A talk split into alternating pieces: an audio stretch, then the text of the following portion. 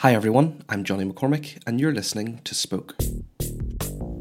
If you're anything like me, you get to the end of the day and you realise that you've got about 40 tabs open in your internet browser and you're not really sure how they all connect together.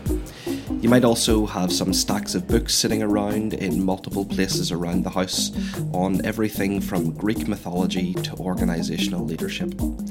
You're probably the type of person that reads any magazine you find lying around and has multiple podcasts on the go at once. Some people may describe us as lacking attention, but I prefer to describe us as curious. Which is great because Spoke is designed to be a podcast for the curious. In each episode, you'll be introduced to a new guest who will share a little bit about themselves and what makes them tick.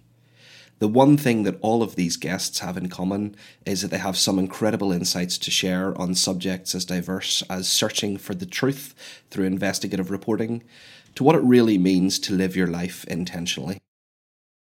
Ultimately, Spoke is a podcast for people so curious that they don't even know they're interested in a subject until they hear about it. So I hope you'll join me each week during season one as I dive into some deep conversations with interesting people about subjects that matter. Our first official episode will launch later in June. We're just in the process of finalising and interviewing some of our guests. In the meantime, I'd like to invite you to follow us on Instagram and Twitter at Spoke Podcast.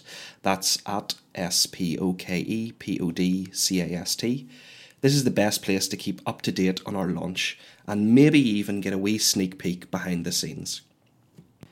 It would be great if you'd also consider subscribing to the podcast through Apple Podcasts or wherever you happen to be listening. That way, you'll automatically be notified when our first episode drops.